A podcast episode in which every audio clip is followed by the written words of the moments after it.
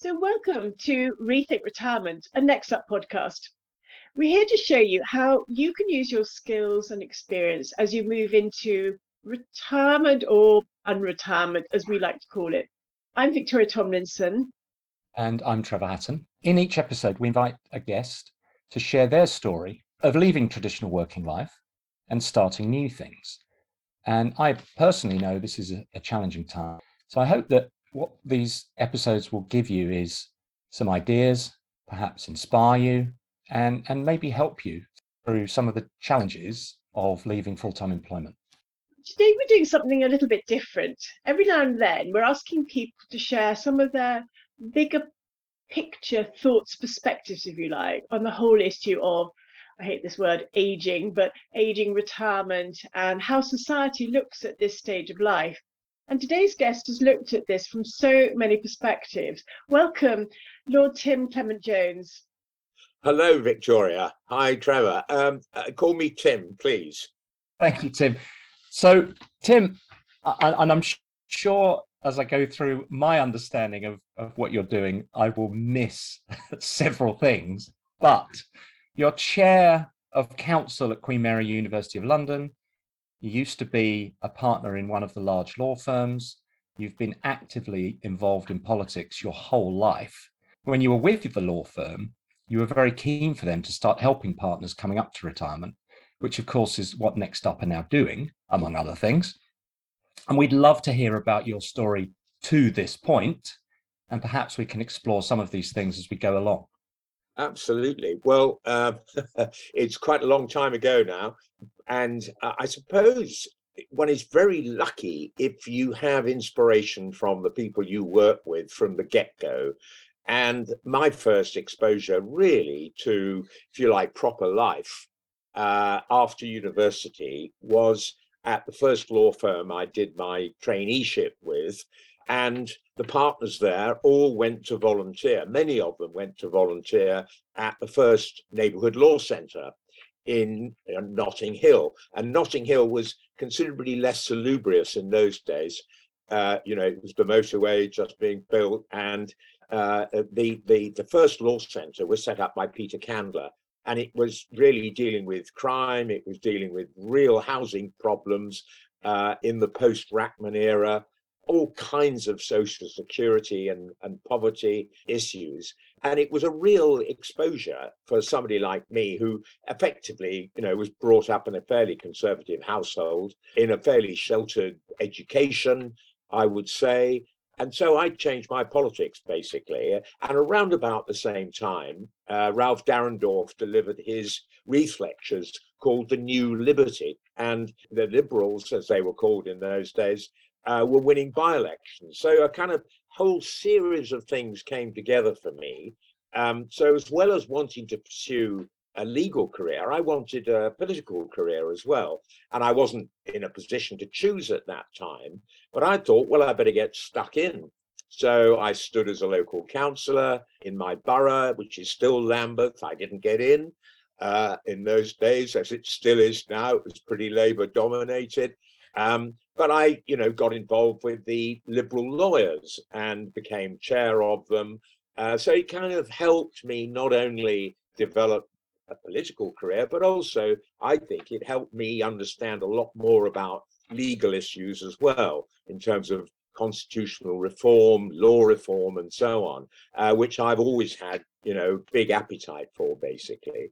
So um, uh, that then uh, meant that, you know, inevitably I had a whole series of other interests, which led off into working with charities on uh, homelessness and housing. And subsequently, uh, you know, I became chair of the uh, Liberal Party when the merger was happening. So, um, you know, all of this led to working very closely with Paddy Ashdown, who was the leader of the party. I helped get him elected. I ran his leadership campaign. And uh, one thing led to another, and Paddy was kind enough to put me into the House of Lords, where I've kind of had a career which involves all sorts of other things, including um, having been an in house lawyer uh, with a variety of big companies and London Weekend Television, as, as it was then called, uh, Grand Metropolitan, as it was also then called, uh, Kingfisher, and then subsequently a large uh, law firm, DLA Piper, as they grew into a global global law firm. So it's been a sort of definite twin track. And I now speak on digital issues uh, in the House of Lords because I've tried to reinvent what I do there. I started off as the health spokesperson because my late wife was a doctor, and I think they thought that I understood what the medical profession were talking about uh, because of that. I'm not sure I was really, but uh, and then I went on to do the culture, media, and sport job, uh, spokesmanship in the Lords. And then really I invented the spokesperson role of digital spokesperson. But, you know, I've also had a very strong interest in autism over a long period of time, partly because of the health role, uh, very strong um, uh, uh, interest in cancer services, particularly ovarian cancer services, uh, because of uh, my late wife and her uh, succumbing to ovarian cancer at really quite a, a young age. So I think the essence of this is to try and sort of bring some coherence, some sort of central philosophy to this, and it's always with some difficulty, um, because as my trumpet teacher um, told me when I was about 16, you're trying to do too many things at once. Um, but I don't think there's uh, any harm in trying anyway. Oh gosh, Tim, what what a great portfolio that, that use the, the current jargon uh, of what you have done. And I'm quite sure, I, I passionately believe that the more people do things outside of their career focus, if you like, that actually it makes you better in whatever job you're doing. What a great sort of inspiration there. So looking, Tim, at the sort of what the things we're looking at in this podcast really around oh, everyone hits this R word as they call it retirement because and and very few of the people that we interview have really thought about retiring. But you've clearly thought about that hundred year life and having a really long let's not call it a career, but long active life, if you like. So, how did you think about retirement? I mean, you know, later on we can perhaps look at how you still look at it for the future, but how have you gone about that, and what are your thoughts on it? Well, I think you've got to have a mixture of strategy and taking opportunity. I think if you're too rigid about things, uh, that is a mistake. And I've always had this kind of long term idea that uh, there was no harm in doing several things uh, that interested you. You know, politics was compatible with having a business life, for instance, and working in charitable organizations as well. So I've tried to have a sort of you know uh, a track that covers all of that and that's why I, I, I at the end i never really stood as an mp because i i didn't really want to just uh, have to focus on a single political career and that's the benefit of being able to be in the house of lords where i can combine that with other things and yet uh, remain uh, in public policy but i never expected really to have you know, so much happening in my 70s. And it's really the result of the technological kind of changes that have happened over the last 20 years. And it's partly because, you know, I've realized, uh, I don't know why, but I'm an early adopter, uh, as the jargon has it, of new technology. I'm interested in things like artificial intelligence, neurotechnology coming down the track. Uh, and I always have been. You know, I've been buying Apple products since the mid 80s. Uh, you know, I started doing leaflets on an Apple Mac uh, for in politics. Uh, you know, 40 years ago. So, uh, you know, I've always had that interest, and this is what is partly driving uh, what I do now. And I didn't really expect it. Um, but it's obviously the case in uh, universities that we have to adapt to a lot of this, especially during the pandemic. Remote working, you know, is part of, of life now. Uh, and you know an awful lot of the new technology we need to understand better we need to have better media literacy so there are things that drive one rather than go to the beach um, I, you know, I'd prefer to talk about them and try and establish uh, some sensible public policy in these areas and in areas, you know, that I work in, like the Ombudsman Service, which is now much more digitally uh, organized and the complaints are now uh, digitally processed than they ever were before Uh, and the same with universities. You know, my university, Queen Mary, uh, has just set up a, a, digital environment research institute, which covers the whole gamut of uh, blockchain and, and digital and data and artificial intelligence and so on. And those are the sorts of things that excite me. That's fantastic, Tim. Um, we uh, were introduced to you through one of your former colleagues at, at the law firm, a, for, a, a former partner of yours. And you know, um, amongst all the other things that you've talked about, he told us about how you had lobbied the firm to help partners uh, as they approach retirement and indeed shortly after approaching retirement. And so I was interested in exploring your thinking on that, why why you lobbied and and what sort of support you think people who are leaving full-time employment need. Well, it's really interesting that, and I, um, as when I was London managing partner, uh, I was really keen on trying to get this whole agenda cranked up. And I'm delighted that, you know, we've uh, now got this underway because I think it's going to make a huge difference. But I've been made redundant twice, uh, uh, you know, quite suddenly. I mean, the second time I sort of made myself redundant, maybe I, uh, you know, I sort of slightly engineered it, but nevertheless, I know what the kind of semi bereavement of being uh, uh, out of the, the business that you've worked in where you can present your business card and say i'm from so and so and everybody says oh are you? How interesting. What do you what you know what do you do there?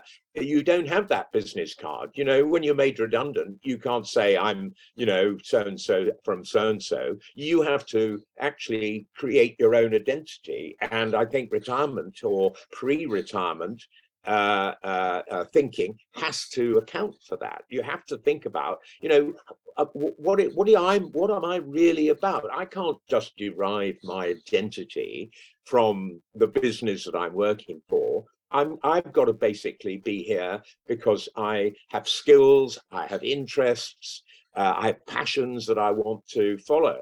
And I think you have to be aware of that. You don't suddenly want to wake up at the age of 55 uh, when you're up and out of the law firm, either because you're too expensive or you're not producing enough in the way of fee income. Um, but all too many lawyers, in my experience, they work like Trojans uh, between 25 and 55 and then find uh, that they haven't really planned um, for what happens afterwards. And they don't get non executive director jobs, they don't find charity jobs. You know, they might do a little bit of advice on the side. They might try and become a, an arbitrator or a mediator or something, but you know they haven't really got to grips with uh, uh, it early enough to make a difference. And I, I think that's um, you know uh, unfortunate and sometimes a bit sad.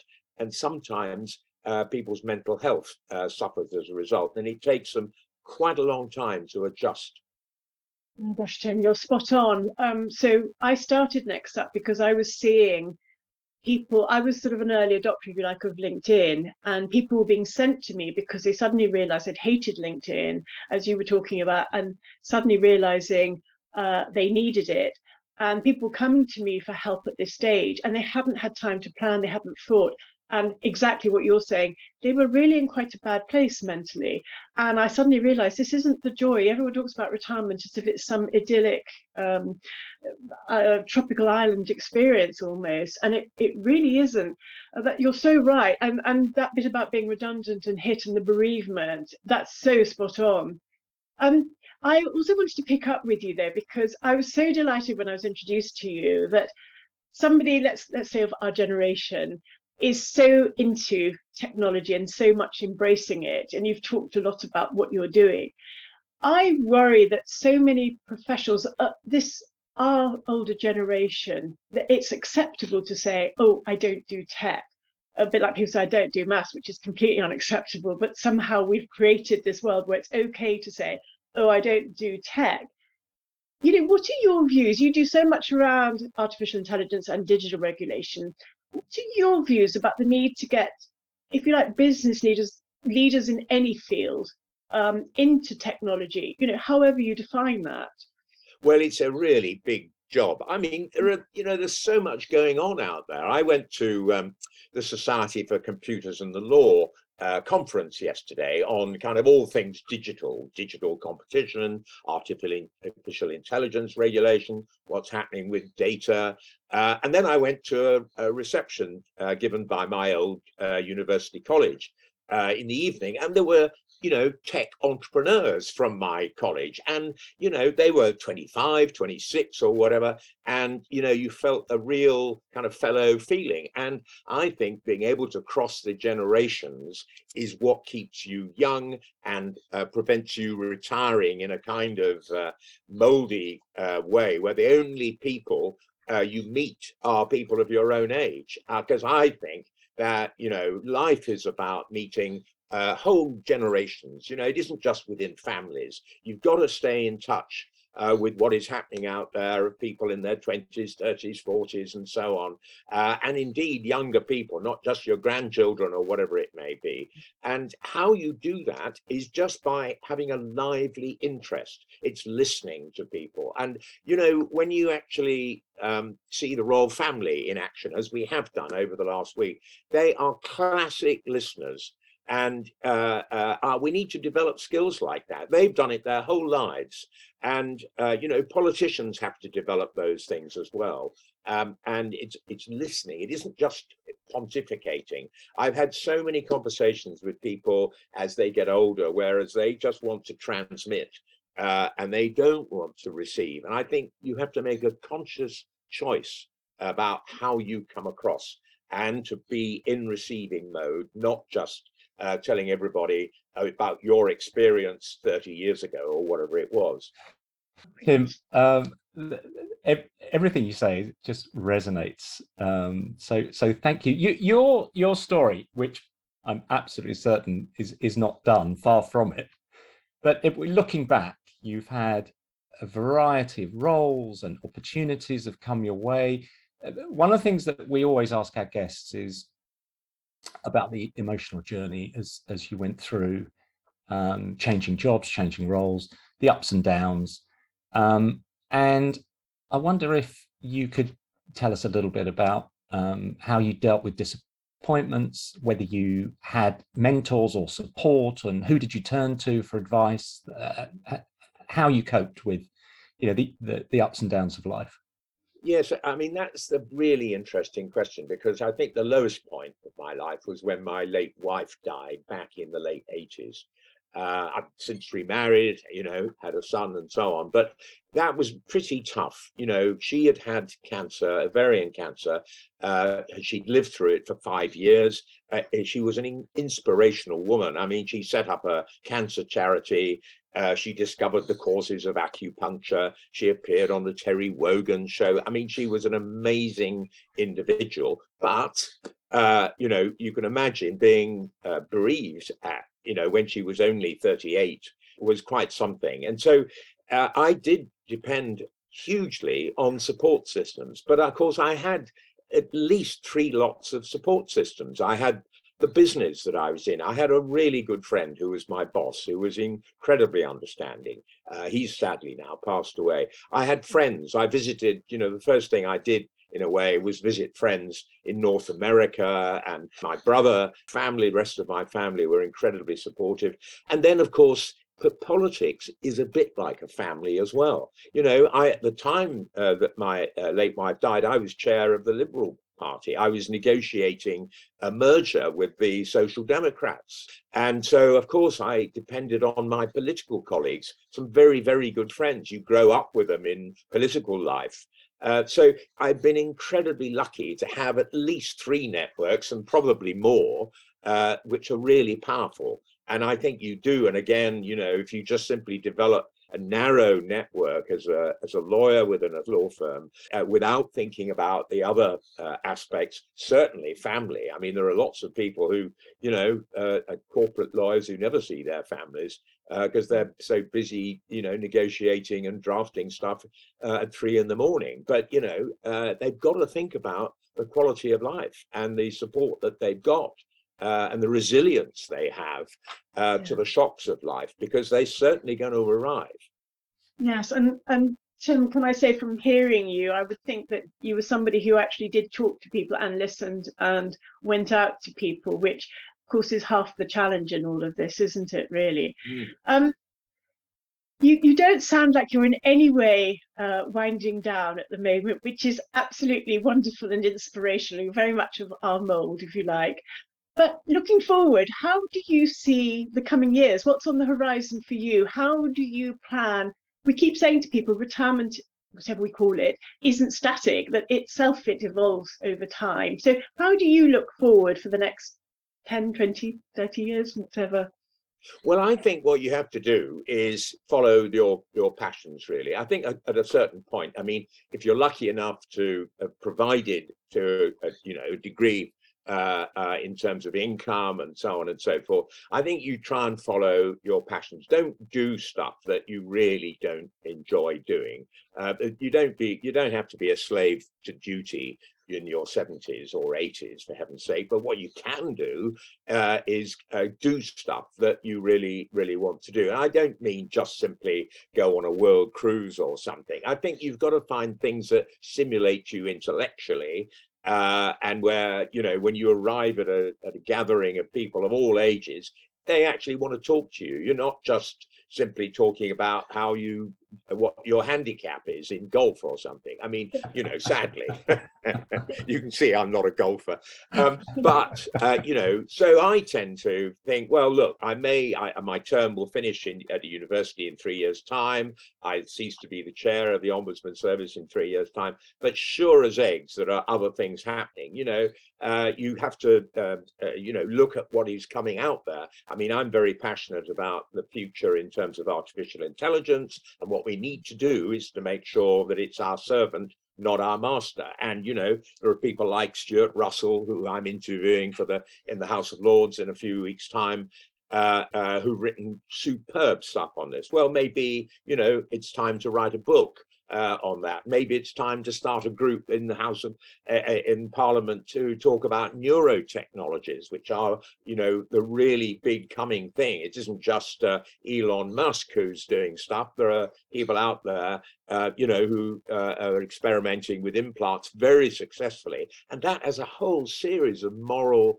and ethical implications that we've got to deal with. So there are always going to be stuff out there uh, to pursue, uh, and I'm very keen to do that the autism agenda is still a very big one as far as I'm concerned. I'm president of an autism charity and I want to make sure that young people can get into employment, you know, really easily, uh, whatever the, their sort of condition on the spectrum is. And, you know, we're making some headway on that. So there are, you know, lots of other things that I think we can we can be pursuing. But I think you have to be open to suggestion. So strategy mixed with uh, taking opportunity that's great. Um, just looking back for a moment with hindsight, um, I just wonder if there's anything you think you might have done differently, uh, or any wisdom you picked up along the way that you wanted to share, a- apart from all the other things that you've already said, Tim. I think I wish that I'd actually got your scheme up and running earlier because it's probably a generation, you know, it's probably five or six years worth of partners that we haven't managed to get hold of. And the other thing is, I mean, I I've had some fantastic people working with me over the years, uh, and I've had some lovely, um, you know, correspondence with you know lawyers and uh, people in the communications world who kind of I've worked with and have now, um, you know, in really quite senior jobs. But you still look back and think, did I give them quite enough encouragement at the time to diverge and do other things, not just pursue their career? Um, but of course, time will tell. I don't know. I hope I've instilled a bit of enthusiasm and passion in their lives, but uh, whether or not I've actually given them, you know, the the idea that, that you, you you can be dual or triple track, I'm not sure. Oh, I think you will have done, Tim. I'm quite sure. Um, I think anyone spending time with you will be motivated and inspired. Um, and actually, I'm loving what you're saying here about being in your 70s and still looking forward. There, there are two things there that I think are particularly important. One is that I think our generation can add a new dimension to the discussions on technology. You don't have to be a tech expert yourself to be able to understand the implications of a lot of what's happening. And I think that's what you're doing in spades here. And also, one of the things coming out from some of the things we're doing with law firms and, and other, you know, corporates and others is people saying, gosh, I had thought of needing to think of something for the next two or three, maybe five years. I'm suddenly realizing this is something maybe I need to think about another 10, 20, 30 years. And that for us is great joy because there's so much time here to contribute. And you are absolutely showing that in spades. Tim, you're absolutely fantastic. I really appreciate you. We both do coming and joining us and sharing your stories. I know you'll be inspiring so many other people. Thank you so much, Tim. Thank, thank you A very huge much. pleasure. Thank you. Well, I don't think we could have anybody to sum up all the things that we're trying to say to people better than Tim has just done. Um, that was fantastic. I love that bit about strategy and opportunities. It's what we say, but it's better wording almost. Um, Yeah, yeah. We say you need a plan, and the plan means that you've got something to start with, Yeah. and it means you can talk about, you know, I'm doing or whatever when you retire. That bit about bereavement, he was so Oh. right about Yeah. and but then opportunities they don't come neatly packaged to just appear so grab them when they do as well Yeah, and and I, I loved some of the things he said, which just challenge perceptions. Um, you know, this business that you know his political family, you know, that politicians are are Yeah. are a support group to each other. That they're not just you know horrible people trying to mess up our lives. Um, and then you know this whole idea that well, you know, I'm I'm where I am. I've done lots of different things, and there's way more to come. You know, Yeah. I, I just and thought that was interviewing fantastic. about oh, the future of what Yeah. about neurotechnologies and he's actually Yeah. right Yeah. there's so much happening now and i passionately believe that our generation should be in that mix adding because you've got experience not to be transmitters he was saying i love i loved what he Yeah. was saying there don't be that person who's just essentially the bore really. He wasn't using those words but you know where you oh when i was young i did something or other but actually listening and engaging and asking questions and still learning at this stage. We um we often say this to people and and he is the absolute exemplar of this that you know plant seeds early.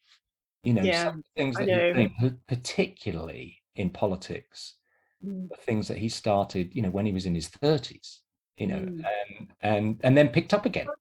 All that actually. Yes you're right. Because we get a few people saying i've got somebody i'm working with on a personal basis at the moment and he's passionate about he's living overseas and he wants to get into politics. And i've said at 50 i just think it's too late to do that.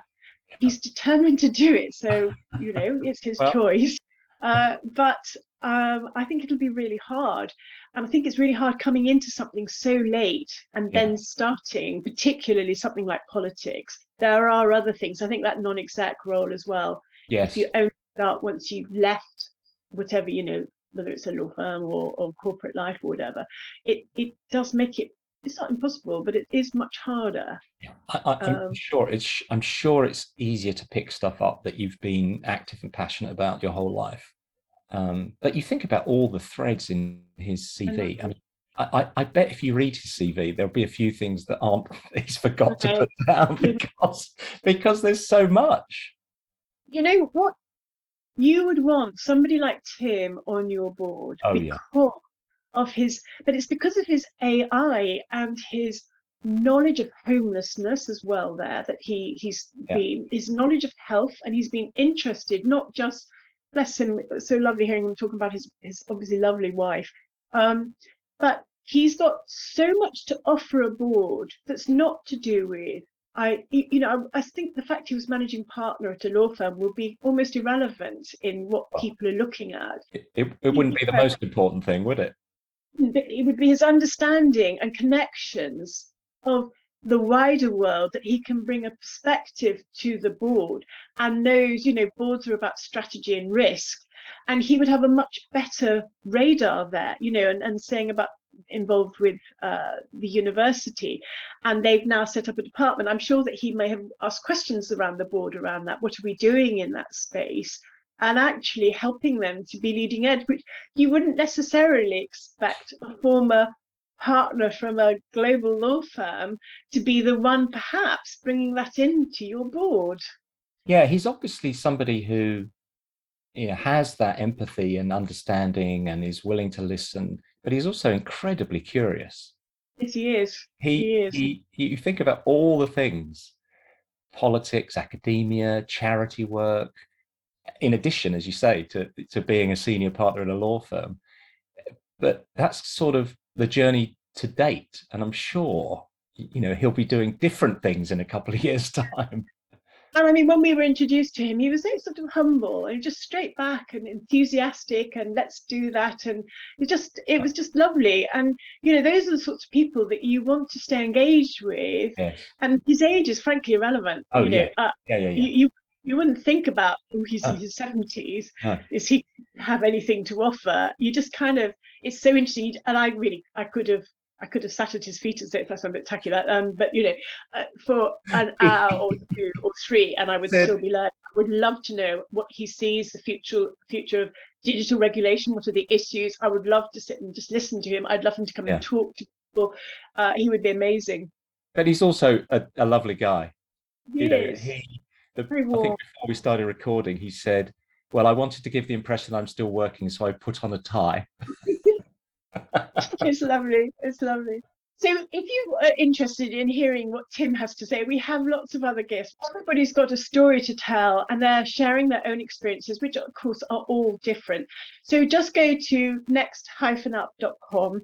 Uh, you can pick up from the podcast. Of course, it's in all the usual podcast places as well. And you'll find all sorts of other stories and tips and inspiration to help you. In, as Tim talked about, it, it can be quite a tricky time of life, this transition, really. So all of our guests are inspiring in in different ways. Um, do look at the website, as Victoria says, next-up.com. Don't forget the hyphen. And we'll see you next time.